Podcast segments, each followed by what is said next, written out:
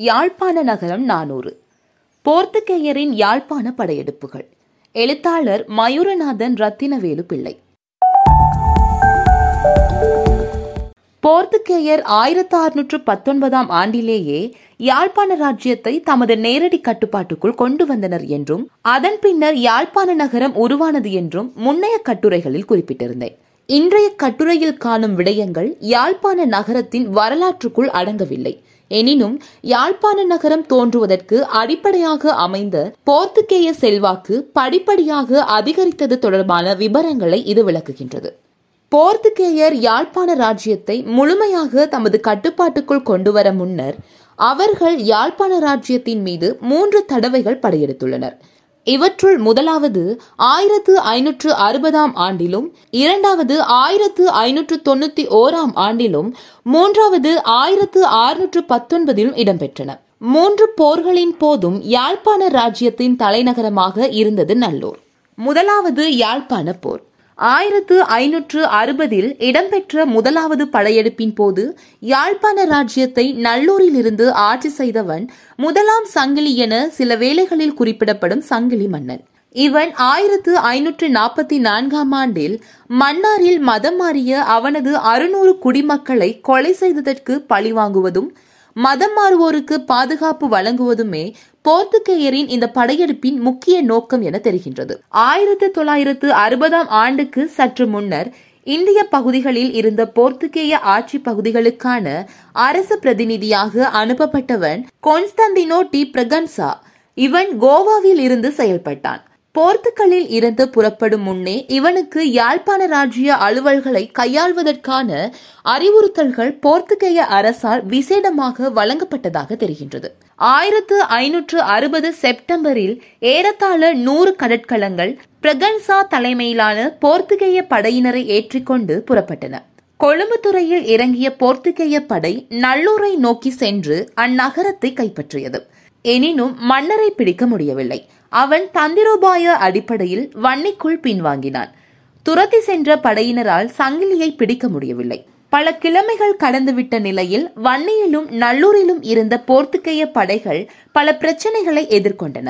இந்நிலையில் சங்கிலி மன்னன் ஒரு சமாதான உடன்படிக்கைக்கான கோரிக்கையை முன்வைத்தான். பாதகமான சூழ்நிலையில் இருந்த போர்த்துகேய படையினரின் பாதுகாப்பு கருதி இதை பிரகன்சா ஏற்றுக்கொண்டான். உருவான ஒப்பந்தத்தின்படி சங்கிலி ஒரு சிற்றரசனாக யாழ்ப்பாணத்தை ஆட்சி செய்ய ஒப்புக்கொள்ளப்பட்டது. அத்துடன் வேறும் பல நிபந்தனைகளும் முன்வைக்கப்பட்டன. யாழ்ப்பாண மன்னன் சில நிபந்தனைகளை நிறைவேற்றும் வரை போர்த்துகேய படைகள் யாழ்ப்பாண ராஜ்யத்திலேயே தங்கியிருந்தன.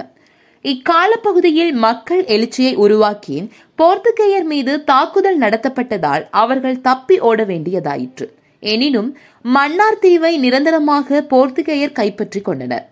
மன்னாரை இழந்தது பல விதத்திலும் யாழ்ப்பாண ராஜ்யத்துக்கு பெரும் அடியாகவே விளங்கியது. அடுத்து முப்பது ஆண்டு காலத்தில் நேரடியான தாக்குதல்கள் எதுவும் யாழ்ப்பாண ராஜ்யத்தின் மீது நடத்தப்படவில்லை. முதலாம் சங்கிலி மன்னனும் போர் நிகழ்ந்து சில ஆண்டுகளில் இறந்துவிட்டான். எனினும் யாழ்ப்பாண ராஜ்யத்தை கைப்பற்ற வேண்டும் என்ற அழுத்தங்கள் கோவாவிலிருந்து அரசு பிரதிநிதிகள் மீதும் போர்த்துக்கேய அரசு மீதும் தொடர்ந்தன.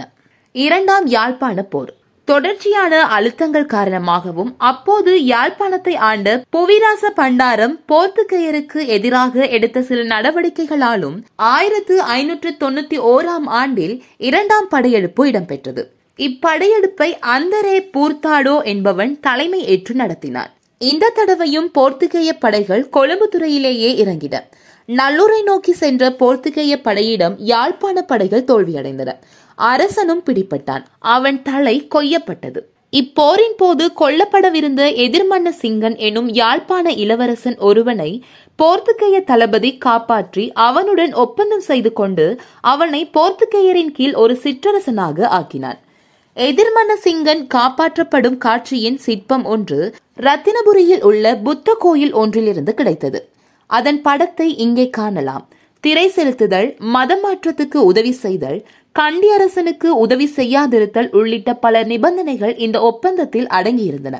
இது யாழ்ப்பாண ராஜ்யத்தில் போர்த்துக்கேயரின் நேரடி தலையீடுகள் வளர்வதற்கு களம் அமைத்து கொடுத்தது. மூன்றாம் யாழ்ப்பாண போர். ஆயிரத்து அறுநூற்று பத்தொன்பதாம் ஆண்டில் இடம்பெற்ற இப்போர்க்காலத்தில் யாழ்ப்பாணத்தில் அதிகாரம் செலுத்தியவன் சங்கிலி குமாரன் உண்மையில் இவன் ஒரு மன்னன் அல்ல. முடிக்குரிய வாரிசு சிறுவனாக இருந்ததால் அவனுக்காக நாட்டை நிர்வாகம் செய்ய நியமிக்கப்பட்டவன். இவனை இரண்டாம் சங்கிலி என்று அழைப்பதுண்டு. பல சூழ்ச்சிகளின் பின்னரே சங்கிலி குமாரன் இப்பதவியை பெற்றிருந்தாலும் போர்த்துகேயர் இவனை ஏற்றிருந்தனர். ஆனாலும் போர்த்துகேயருக்கு செலுத்த வேண்டிய திரையை செலுத்தவில்லை என்றும் பழைய ஒப்பந்தங்களின் படியான சில நிபந்தனைகளை நிறைவேற்றவில்லை என்றும் குற்றச்சாட்டுக்கள் சங்கிலிக்குமாரன் மீது இருந்தன. இதற்கான அழுத்தங்களை கொடுத்து பெற வேண்டியவற்றை பெற்றுக்கொள்வதற்காக பிலிப் டி. ஒலிவேரா எனும் போர்த்துகேய தளபதி படைகளுடன் அனுப்பப்பட்டிருந்தான் தேவைப்பட்டால் நல்லூரை கைப்பற்றி அரசனை கைது செய்வதற்கான ரகசிய ஆணையும் அவனுக்கு வழங்கப்பட்டிருந்தது. ஒளிவேராவும் படைகளும் பூநகரியில் இருந்து கடல் நீரேரியை கடந்து பண்ணை பகுதியில் இருந்த புதுமை மாதா தேவாலய பகுதியில் தங்கியிருந்தனர். அங்கிருந்து ஒளிவேரா சங்கிலி குமாரனுக்கு தூது அனுப்பினான். போர்த்துக்கேயர் விரும்பிய அளவுக்கு சங்கிலி குமாரன் ஒத்துழைக்கவில்லை. இதனால் ஒளிவேரா நல்லூரை தாக்கினான். யாழ்ப்பாண படைகளின் எதிர்ப்பு வெற்றியளிக்கவில்லை. நல்லூர் போர்த்துகேயர் படைகளிடம் வீழ்ச்சியடைந்தது. சங்கிலிகுமாரன் இந்தியாவுக்கு தப்ப முயற்சி செய்த போது கடலில் வைத்து பிடிபட்டு கைதியாக கோவாவுக்கு அனுப்பப்பட்டான். அடுத்த இரண்டு ஆண்டுகளில் பல தடவைகள் தஞ்சாவூர் அரசனின் உதவியுடன் போர்த்துகேயரை வெளியேற்றுவதற்கான முயற்சிகள் மேற்கொள்ளப்பட்டன. இம்முயற்சிகளையும் போர்த்துகேயர் முறியடித்து விட்டனர். இவ்வாறான பிரச்சனைகள் ஓயும் வரை ஒலிவேரா நல்லூரிலேயே தங்கியிருந்தான். இதன் பின்னர் தலைநகரத்தை வேறிடத்துக்கு மாற்றுவதற்கான நடவடிக்கைகள் எடுக்கப்பட்டன.